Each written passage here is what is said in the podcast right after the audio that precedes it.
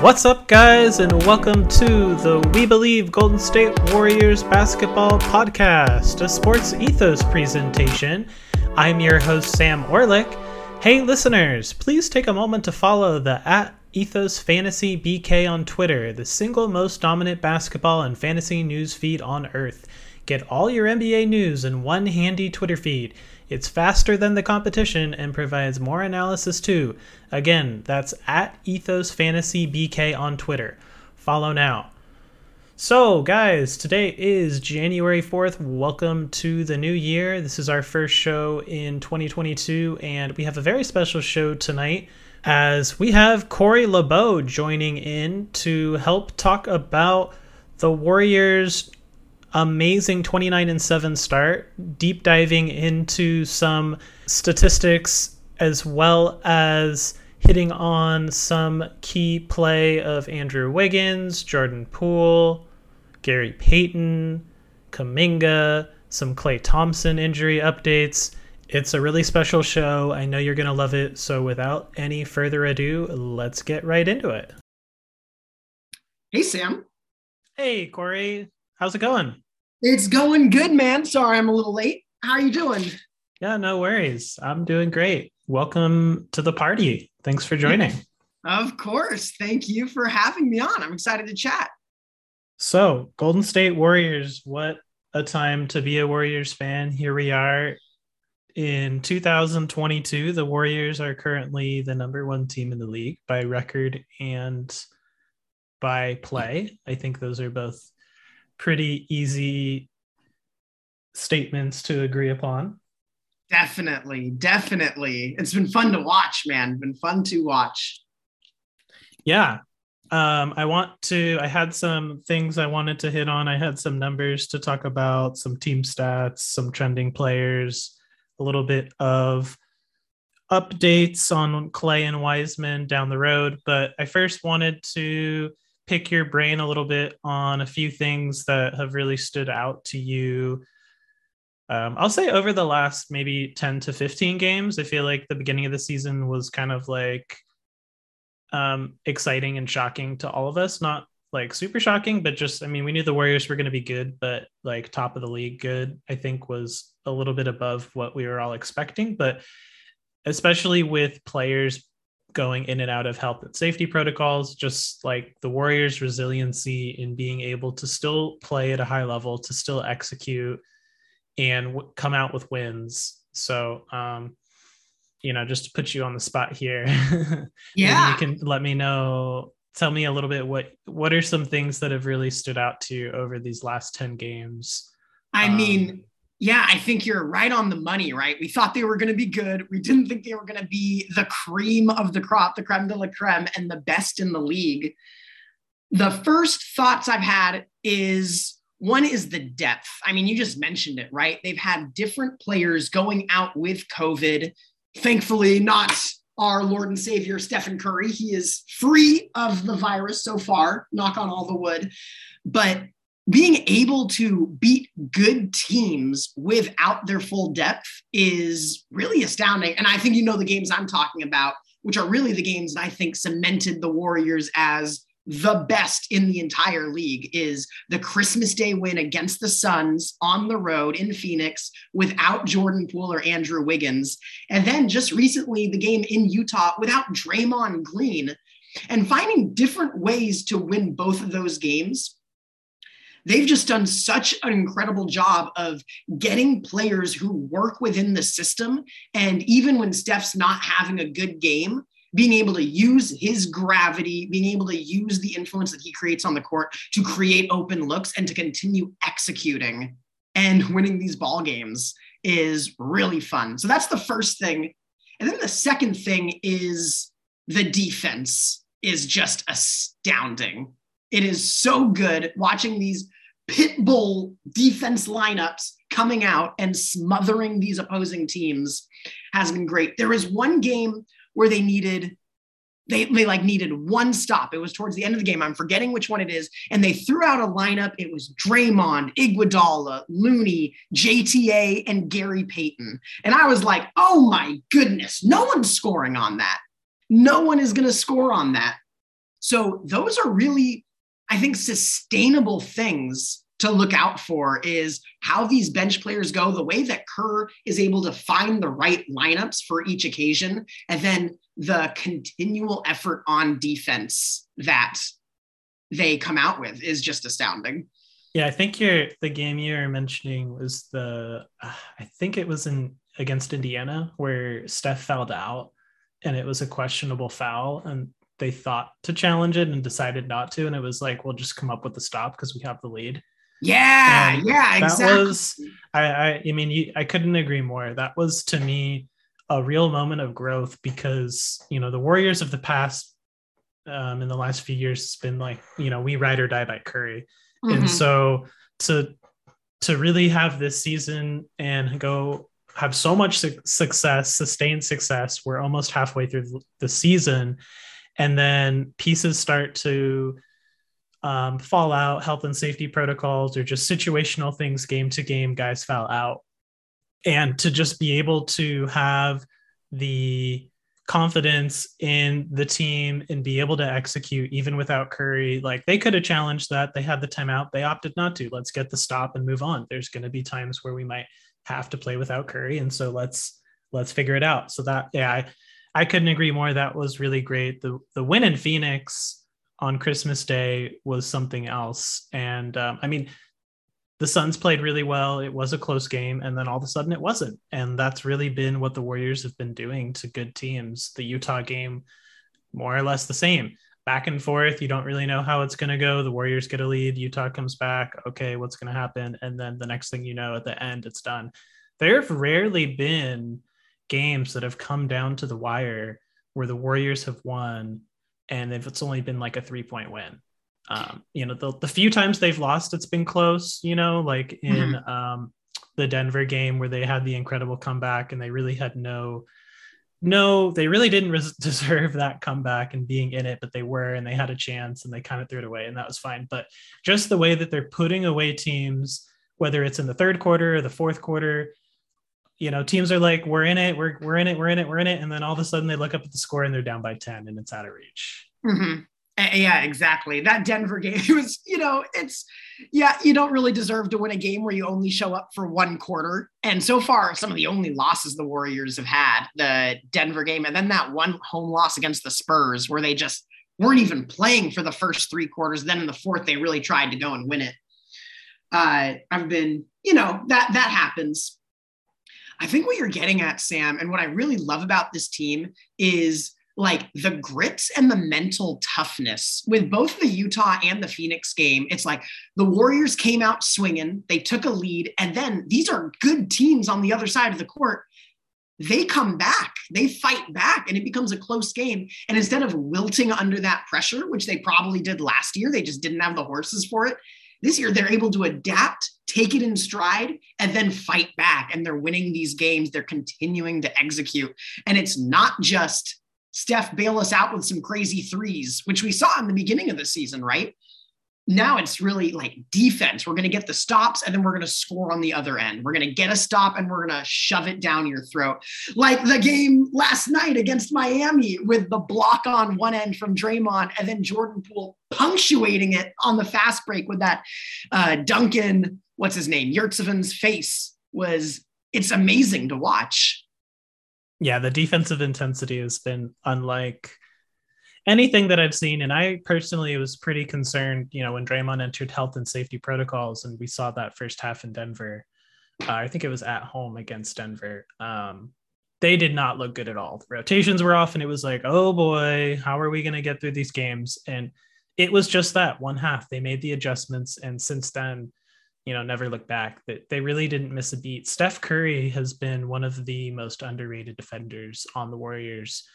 Um, and really, I'd say at the point guard position, uh, he doesn't get enough credit for really doing his job and digging in defensively. He's taking turns on some of the better players and holding his own, not reaching as much. It really shows, you know, not to single guys out from last year, but at the same time, I am uh, Oubre and Bazemore as. Special as special players as they were and what they did and having the athleticism and getting steals and stuff, they made they took a lot of chances. They made a lot of gambles. They c- committed a lot of silly fouls, and you don't see that with this group. They really dig in defensively. They're committed to the game plan. And the coaching staff has evolved too. We saw Steve Kerr bring in a whole slew of new coaches this season. They've been, um, it seems like there's a lot more X's and O's going on here. At halftime, there's a lot of adjustments being made defensively. And you see it in display because all of a sudden teams are just getting run out of the gym. And it's not luck. And a lot of these games, Curry isn't even playing at the level that we all know he's capable of. He continues to miss wide open threes for no reason. And you know, we all know that that's going to change, and we're going to get Klay Thompson back. Hopefully, James Wiseman comes shows up sometime, mm-hmm. um, and you just see what this team is capable of with these pieces. And it's, I mean, it's special. I mean, it, easy, easy to see them. You know, Western Conference Finals, Finals bound, um, at least through the first 36 games of the season. 29 and yeah. 7, man. I mean, Sam, they're they're the best team in the league. It's not particularly close, and they don't have Klay back it's it's really exciting to think about how good they're going to be when they round into form. And it's kind of exciting that they've cemented themselves as this good this early because now they don't have to worry about proving themselves the rest of the season. They just have to worry about getting Klay back making sure he's feeling good. When wiseman comes back finding a nice rotation piece for him or just seeing where he fits in with these new players and with this new system they're so good. And I love your point about the X's and O's because on defense, they are so creative. It's been so fun watching them change things around at halftime. They go from their patented like switching defense, which they had, they unleashed on the league back in the dynasty years. And now they change that to some of the junk defenses that they've seen from when they were the champions. They do box and ones, they do zone, they do three and two, they do all sorts of stuff.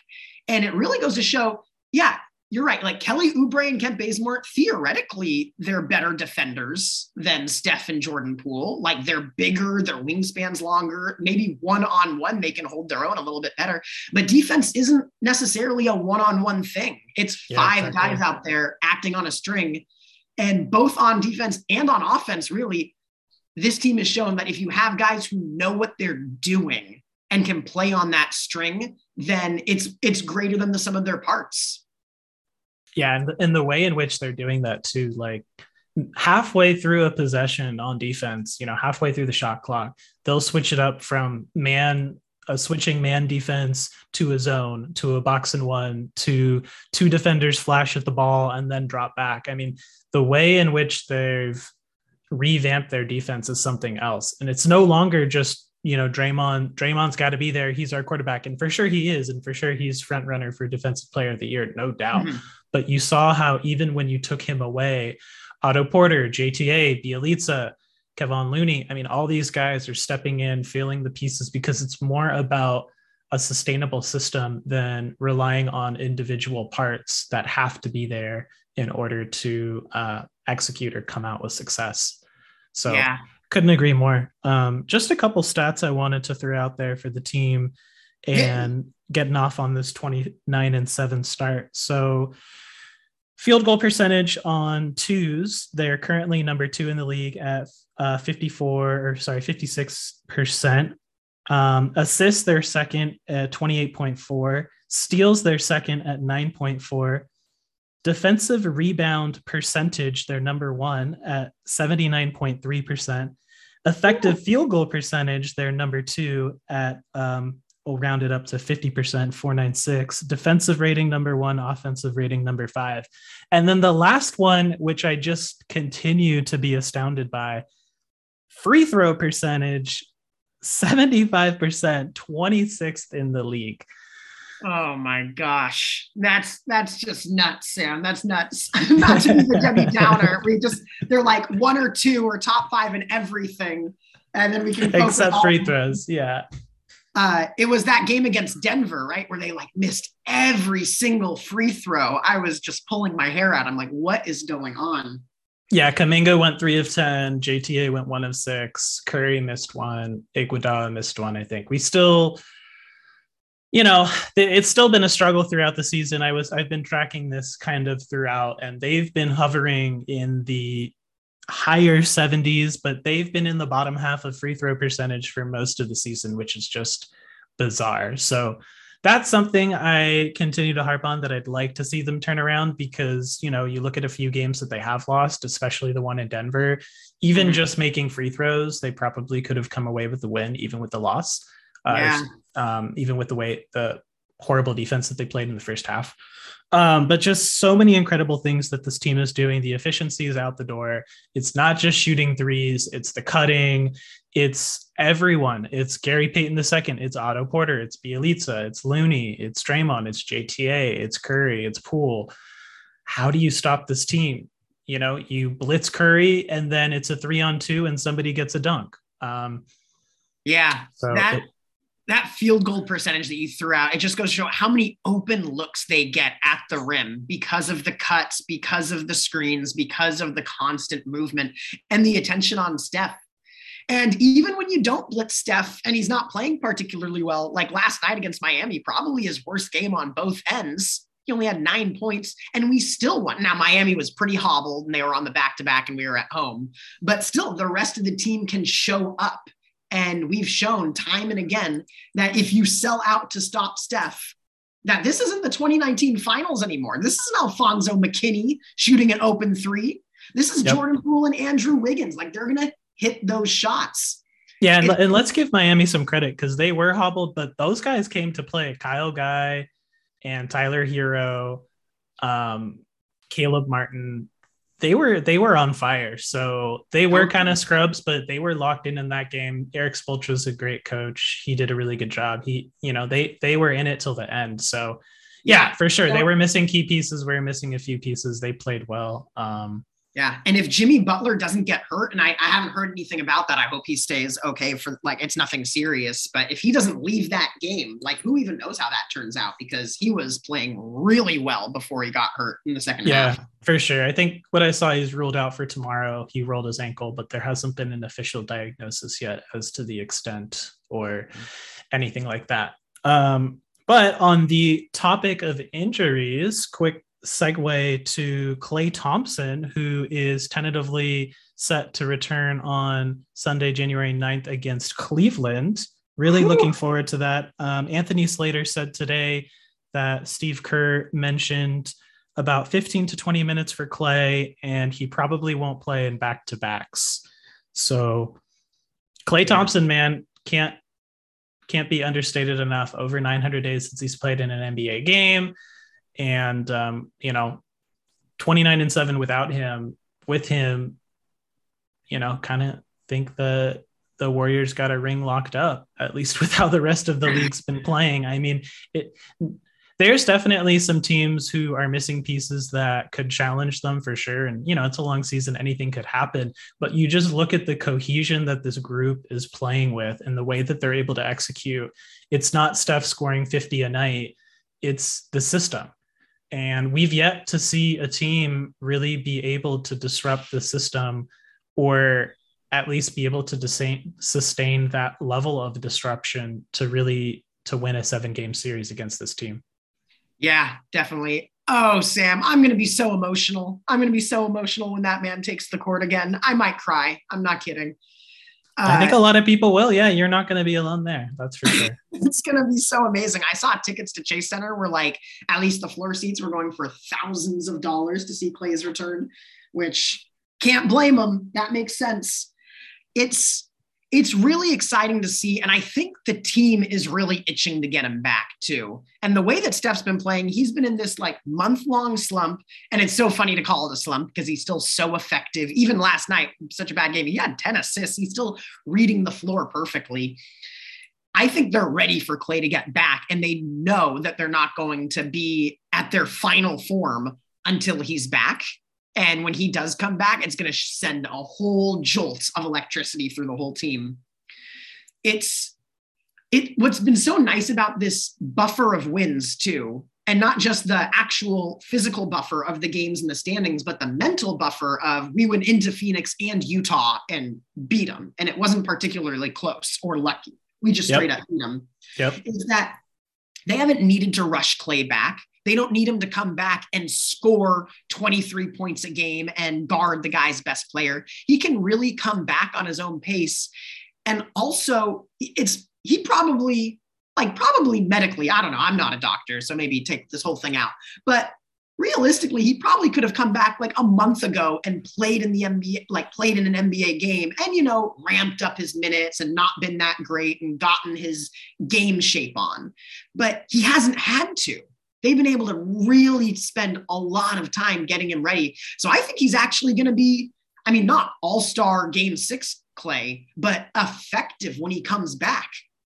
Yeah, he's going to hit the ground running for sure. I, I agree with you there. And that was nice that they had the ability to do that and didn't rush him. And also, you know, for his sake to respect his name, like for a player of his caliber who feels snubbed from the top, you know, the 75 anniversary list of top tier players, which is ridiculous for a guy who holds uh, some of the records that he currently does 14 threes in a game. Mm-hmm. Um, 37 and a quarter, 62 and three quarters, um, for him to be snubbed from that. But to let him come back when he is ready to hit the ground running. And yeah, to your point, not be like he plays five or 10 minutes for a few games, or he plays, but you know, he's not really able to do a lot of things that he wants to do or is used to doing, or he plays and gets re injured. Um, so, oh, yeah, I, yeah, I've always been harping on that to have patience and and let him come back when he's ready and not rush him back. So, yeah, the team being at the top of the league right now has enabled them to continue to do that. And so I, I totally agree with you there. Yeah. Sam, have you heard about? So they had that game canceled uh, against Denver because of the COVID issues. They didn't have enough teams to play. So they had an extra practice day. And sounds like Klay, from what I've read at The Athletic and other places, Klay got to actually practice and scrimmage with the starters and with the guys he's going to be playing with and not only does it seem like it's great, like Iguodala said he looks great. Steph said he shot like 12 times in 15 minutes. But the guys who haven't played with him, like Poole and Wiggins, were like, whoa, Klay Thompson, the second greatest shooter of all time. I don't know, top five, maybe uh, definitely. He's like going to be back, and it's just fun to see their excitement too. I think it's going to be really electric.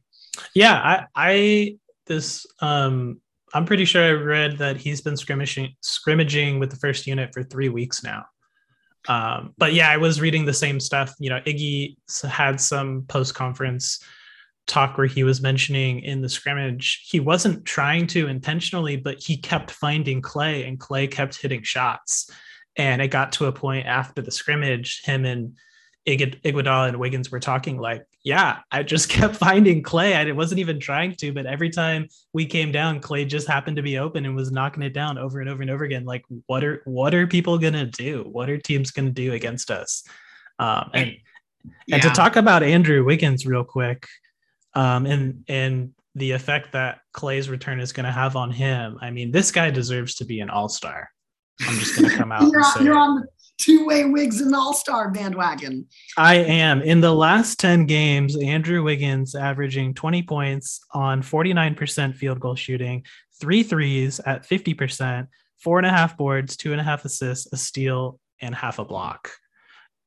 Yeah. Guarding I mean, the opposing team's best player, continuing to show up, always being consistent you know he's had games where he scored 30 plus he's had games where he scored in the low teens but he always seems to get it done and it's interesting when the warriors are really looking for a bucket i saw it in miami i saw it in utah they go to wiggins they run action for wiggins at the rim um, yeah. and in the paint because he is just so effective at getting to his shot and we just take for granted you know sure sometimes he takes these long contested twos but that's his game and he's able to get those shots almost kind of like in a Kevin Durant esque way, but obviously he's not as proficient as uh, not as proficient a scorer as Kevin Durant is, but compared to everyone else on the roster, he's able to create shots in that way, um, unlike the other guys. And so I've been really impressed with Wiggins. He's definitely been a really big piece of this team and the lead that they've gotten out to in the standings for sure.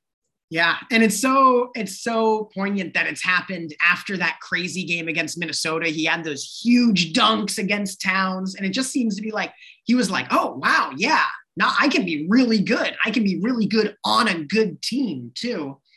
It's been exciting to watch him grow because originally it was like, okay, so he's, you know, two way wigs, he's playing reliable defense. He'll make some threes, like, you know, high 30s, low 40s. And, you know, he's kind of in the system, but he's getting better and better. He's taking advantage of the space that Steph creates.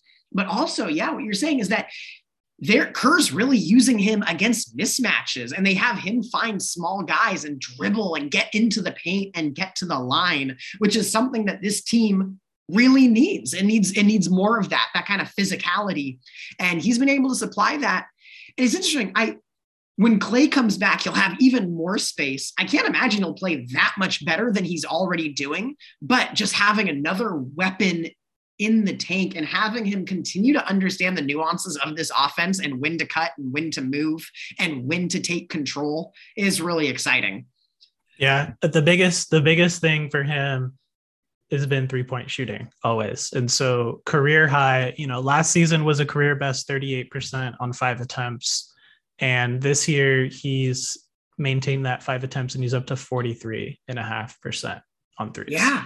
And I know, uh, I know Minnesota fans are like, don't worry, it'll pass, it'll pass. It's just a hot streak. I don't know if it's a hot streak, man. 32 games know. in. Yeah. Like, I think we're past saying this is a hot streak. Totally. He came to play. He's in the right system. So good for good for the Warriors organization to give him a chance and put him in the right places and good for him to continue to work on himself and block out the noise and be the best he can be. And I agree, you know, what how can he even get that much better when Klay Thompson comes back? But at the same time, I think we're going to see this um, dynasty level of efficiency from the Warriors where the threes are going, or even if they're not, it's just a layup line because what are teams going to do? Who are they going to try and stop? There's too many shooters, there's too many guys who can score. What do you do? Do you double Curry? Do you double Klay? Do you double Wiggins? Like defenders are just going to gonna want to give up. I don't even want to play or play against the Warriors. Forget it. I don't want to do. I don't want to have anything to do with these guys.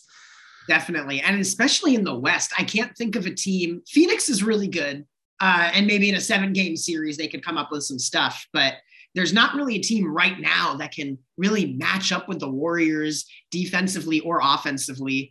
I'm excited for whenever we play Milwaukee coming up next. They're starting to round into shape. They're the reigning champs. And that's a team with, you know, you put Giannis at the five and then surround them with like shooters and defenders. Like that's a team that could maybe match up with our Draymond at the five lineup. But you know, it'll I want to see it. I want to see him play because I don't think they'll win the Bucks, but it'll be a fun game. It'll be a fun yeah. Story. It's interesting. I think the West is a little has dropped off a little bit these last few years compared to the East, just with the way that players have shuffled around and teams have kind of uh, changed or evolved over time and health yeah. and safety protocols. So yeah, I mean, in the West, it's like it's Utah, it's Denver ish, it's Phoenix. Uh, and then you've got a lot of teams in the middle where you don't know what's going to happen Portland, Minnesota, um, Dallas, etc. And that, but then in the East, you know, you've got Philadelphia, Brooklyn, uh, Miami when they're healthy, um, Milwaukee, like you mentioned. I think there's more clear cut yeah. options at the top in the East than the West. So, not to take away from the Warriors' dominance for sure, because you know at, at, any given night, any team can play out of their minds or mm-hmm. you know blow everything to the sand. But um, I do feel like it's been interesting because for so long it was the it was the reverse. The East was a joke, the West was a gauntlet, and it's kind of flipped a little bit yeah. this season. It switched up, and it's only uh, serve to show like how long the Warriors have been at this. You know, I remember their first year when they won the title in 2015. No one thought they were going to win the title. They were just one of a lot of great teams in the West that looked amazing. The reigning right. champ Spurs, the Lob City Clippers, the KD Russ Thunder, the James Harden Rock. Like there was just so many teams. The Lillard Blazers, Conley and, and the Grizzlies. Yeah. yeah there, was it was like a real bloodbath getting through and I always, you know, in my petty fan days, I always said that like any one of the playoff series that the Warriors played on their way to the finals was harder than any LeBron series that he had to play in the East, just because he wasn't even playing good teams get making right. his way to the finals. so for sure. You know, it's like that's that's my most petty, right? But it's not necessarily untrue. And here, all of those teams have busted up and changed and retired and moved. And Steph and Draymond and Kerr are still doing their thing. It's, I mean, it's emotional. Honestly, it's why we like sports. I think Kerr is currently the second most tenured coach in the NBA. Isn't that wild? It's crazy.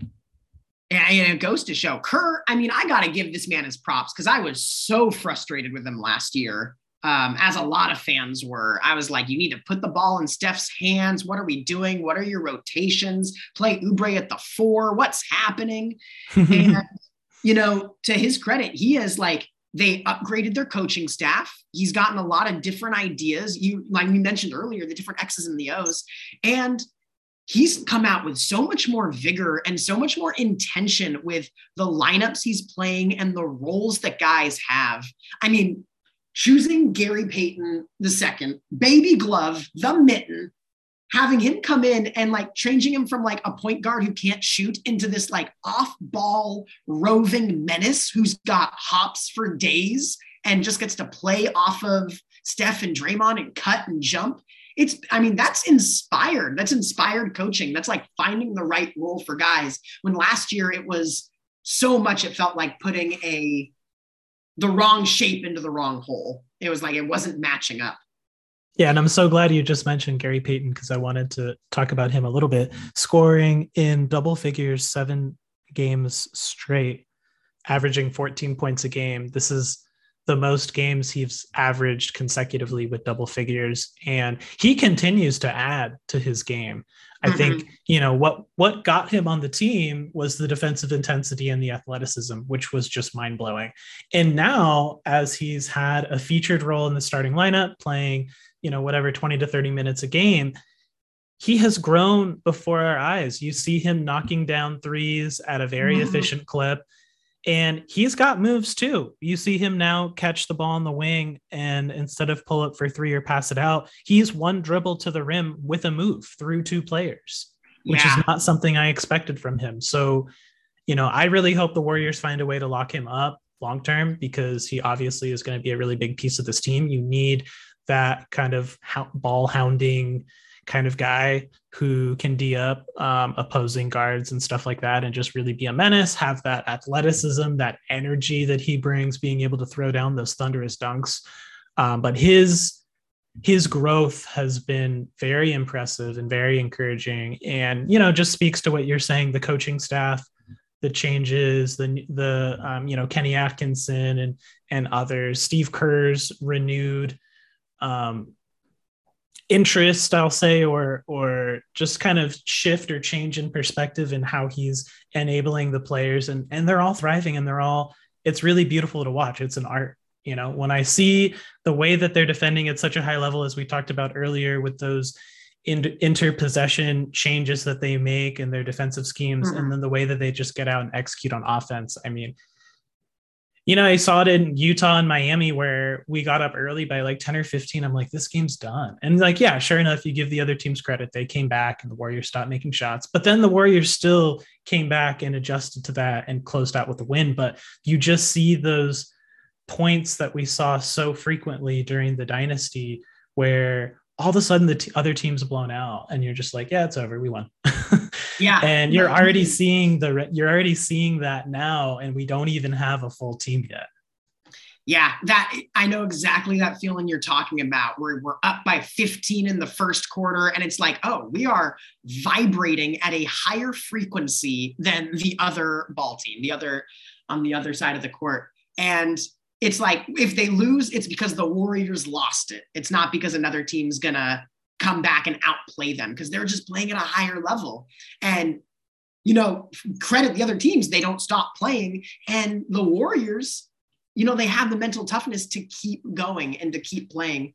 It's really, it's really cool to see, man. Gary Payton, the second, it is so thrilling to see him on defense and to see him hound these other point guards and to just make their lives miserable I mean, just last night, like the steal he had on Tyler Herro, the game against Utah, he's just bodying Donovan Mitchell. It's it's just so exciting to see.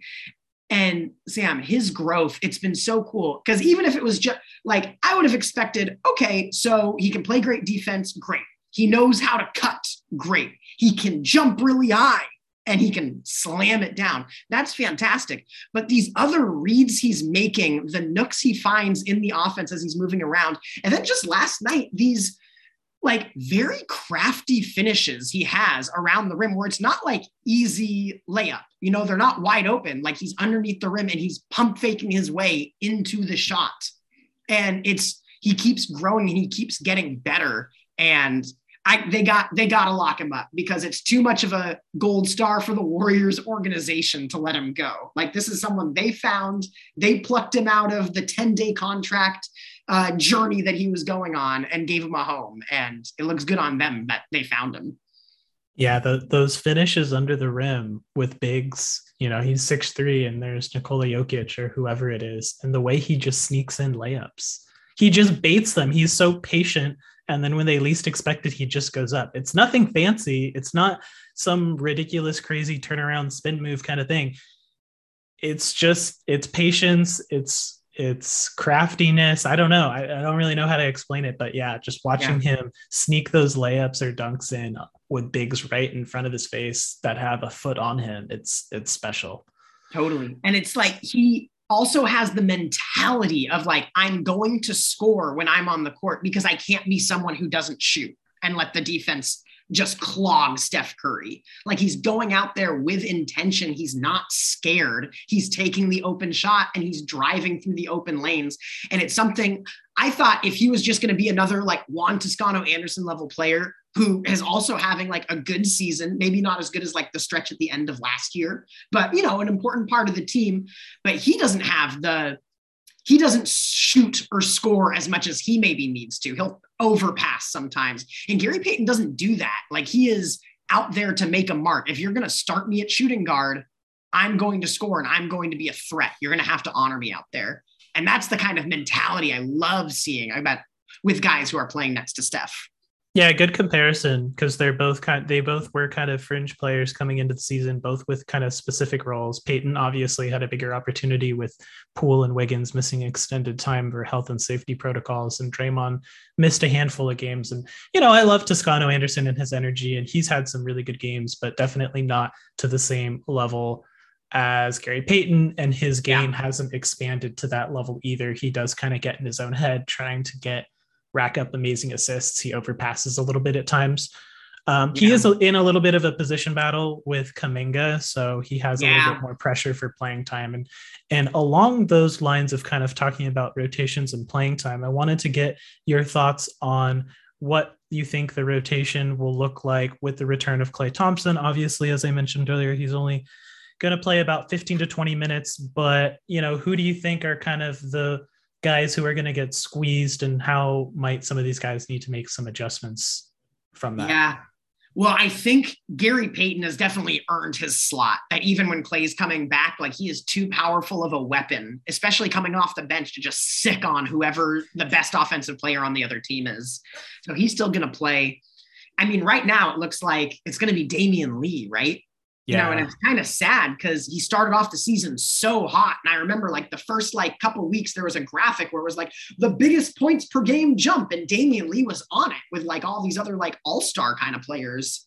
And he was like the go-to at the end of games. He was he was super clutch, hitting shots in the fourth at the start yeah, of the season. And he, and he was like he was the shooting guard closing next to Steph and Draymond. Like Jordan. Yeah, when when Poole when Poole was struggling, right? We were also high on Poole after preseason, and then Poole got a little bit of a dose of reality through the first five to ten games of the season. Yeah, Damion Lee getting a lot of those end of game minutes to try and secure wins for sure. Yeah, yeah, and you know to Damion Lee's credit, like he hasn't been. You know, it's not like he just hasn't been hitting his shots, right? Like otherwise he's still like a pretty good defender. He moves within the offense. He's a good Klay substitute which is why at the beginning of the season he was closing those games. But ever since his injury and he came back he just like has not been hitting shots and he doesn't add too much to the team if he's not going to make those shots. Yeah poor guy's gone through two terrible bouts of covid. Yeah which is just you know totally brutal totally brutal and under talked about part of the game really is all you know so many guys were like brushing it off, like, oh, it's all good. But, you know, for some of them, it hasn't been too easy. Yeah, Draymond Green talked a little bit about that when the Denver game got postponed. Like, oh, so we got to play you guys without Wiggins and um, and Poole, and now you guys are missing some guys, and it gets postponed. So, you know, yeah. NBA is doing the best they can. It's a business. There's money involved, so there's obviously agendas there. It's kind of out of our control as fans, and you know, they at the end of the day, the player, you know, the player bargaining agreement, they all came together to agree on what the rules were, and you know, people are yeah. working with the information that they have obviously in an age of misinformation it's it's hard it's challenging. So not to go on too much of a tangent about that but we are... don't want to talk about that for the rest of the podcast. I think everyone wants to hear from us about that yeah. I totally agree. Um one thing we haven't touched on yet are some of the others and you know otto porter jr comes to mind. I really want to talk about him for a minute because he has been so good and it's not always what's on the box score. It's all the intangibles that he's done and it just really love to just make that comparison of like Kelly Oubre to Otto Porter because they play similar roles but such significant play styles and Porter has just I think he in my opinion he is the main reason why the defense didn't fall off a cliff when Draymond was in health and safety protocols because he just stepped in seamlessly and is such an intelligent player.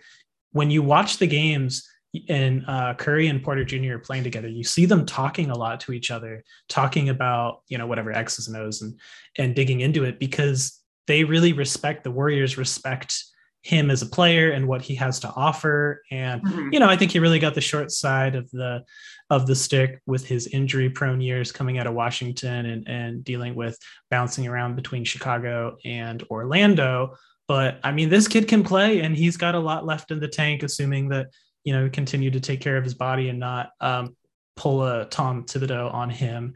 Yeah. But um, he just does so much, and he does a little bit of everything. There's nothing that he can't really do in his game other than be like a Gary Payton above the rim kind of guy. He literally does everything else yeah, I mean, it's been really awesome to watch. And I didn't realize how effective he was going to be as a big guy. And that's really how they play him. They only play him as like the four or the five. And he's handling, you know, he's he's handling it. He's a good rebounder. He's getting out there, he's trying to manage everything um, and playing him next to Steph, holy cow! Like those quick, those little bench spurts. If Porter's either you know closing the game just because of how the matchups go, or whenever Steph comes out to start those second and fourth quarters, and Porter's out there too, he's getting these wide open looks and he's cashing them, and he's talking to the other team's bench, and he's letting them know, and he's rolling into the stadium wearing his um, OPJ chain. It's like, yeah, this guy made money in Washington. He got that max contract. He's living. And now he gets to be part of a really good team, the best team he's been a part of. And proof that he, you know, maybe was paid a little bit too early, but does have that kind of caliber of play inside of him. You know, it's it's really smart with the way the Warriors have done it with Wiggins and Otto Porter are both players whose reputations completely dissipated after they signed a max, like a huge contract that they couldn't perform up to, right? And that has nothing to do with who they are as players. It just wasn't quite matching what we expect from that contract. And the Warriors being able to see that and find, oh, but here's how they'll work with us. That's the culture fit. That's been so cool of them to go out and grab. I mean, uh, you're right. Otto Porter's been so big. I mean, Christmas Day when he made like that eight nothing run on his own in the fourth quarter, just making the Suns pay for not honoring him as you know a lethal weapon. And then against Utah too, both of these huge wins, he was so instrumental filling in for Draymond. And I don't know he could do this. Sam, did he throw out like seven assists or something? Yep. I, that's crazy. I didn't know he had that vision, but he actually was able to play the Draymond role, you know, yep. not like orchestrating everyone, but at least able to make the reads. Hundred percent, and um, you know that loss in that loss against Denver, the three point loss, he went over four in that game. So I definitely yeah. don't hold it against him. But when we're kind of taking a step back and looking at those close games that the Warriors won and the role that he played, we really missed just anything from him, and that would have been the difference. Yeah, And you know, that's the difference between being, you know, a starter and a bench player, right? Like he's not going to have it every single night, but when he does, and again, Kerr knowing like when to ride him, when to not, um, as he's doing so well with the entire roster, is just it's. I mean, they're clicking on all cylinders. Yeah, it's re- it's really something. Um, well, cool, man. Any um, any kind of closing thoughts here? I guess the last closing thought, the one thing we haven't talked about is the rookies, Kuminga and Moody, and then Wiseman coming back. I think it's been really fun watching Kuminga slowly earn more playing time. I did not think he was going to be anywhere this ready to play in the NBA. And, you know, he's been out there in such, I mean, night and day to how they used Wiseman last year, right? Where he's starting at center opening night here, Kuminga's like barely playing. He has to claw his minutes. He's fighting with JTA over it, and he's slowly learning the nuances and how to play. And what it does, Sam, it gives me hope that when Wiseman comes back, he's going to have that kind of really simplified, ready role in that kind of vein, where he's probably going to be coming off the bench, platooning his minutes with Bjelica, just like Kuminga is with JTA. And I think he's going to be more effective than people are thinking. Yeah, I'll I'll come out and say it. I think last season there was definitely a disconnect between the front office and the coaching staff and the players. And Steve Kerr did not want to start James Wiseman, and mm-hmm. he was his hand was forced otherwise, and the result was not pretty.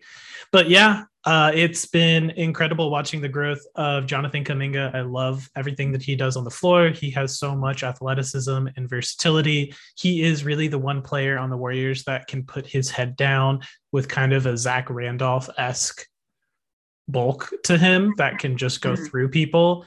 And once he is done shooting a million free throws to really like laser in that percentage. I mean, he is going to be a force to be reckoned with. You already see him have the ability to space out and shoot threes. He's got the court vision. He can handle, he can defend at a high level. They put him on Chris Paul in mm-hmm. the Phoenix game. Uh, in Denver, or sorry, the game against Denver that I keep going back to, you know, it was Otto Porter passing to Kuminga for a shot at the rim to tie the game.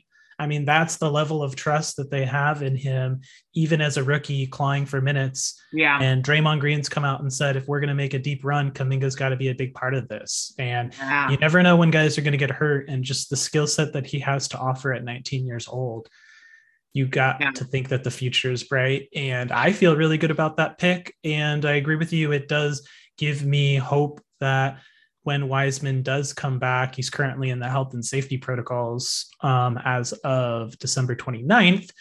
He will, you know, be brought along in similar light, you know, playing, you know, I think they want him in the starting unit, but they want him to earn it. So he's got to beat out Kevon Looney, which is mm-hmm. no easy task, but do simple things, execute simple tasks, not go out and be the starting center and play 30 minutes and try and prove that you're the, you know, number two overall pick no, just go out and do things and be successful and build on it game to game to game. And so, really like yeah. to see the coaches putting these young players in the right spot. I mean, hey, we don't talk a lot about Moody because he's not getting a lot of minutes, but he's mm. looked really good too in limited spurts. Obviously, guard depth is a lot harder. So I think he, it's interesting because we actually thought coming into the season, or I guess more like Warriors fandom thought that Moody was more NBA ready than Kuminga.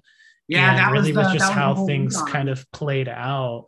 It's been otherwise, but I'm really happy with Moody. He's doing really well when he plays in Santa Cruz, and he's going to be a big part of this franchise. I mean, you got to be thinking long term too. It's not just about let's win this year and next year. Let's be winning in five years from now and 10 years from now. Yeah. And these guys and I, are all going to be a big part of that.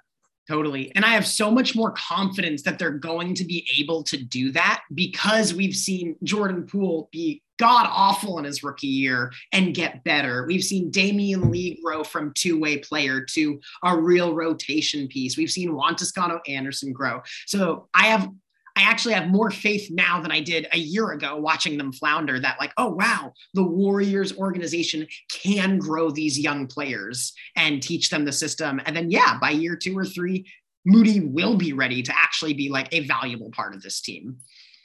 And also, as fans, we just need to take a step back and be patient. Like, yeah, everybody wanted LaMelo Ball and you know, you think James Wiseman's a bust, whatever, trade him. What are you doing drafting Kuminga? Trade the pick, trade the pick. Mm-hmm. Oh, we're not there. We don't know. We only know what we see.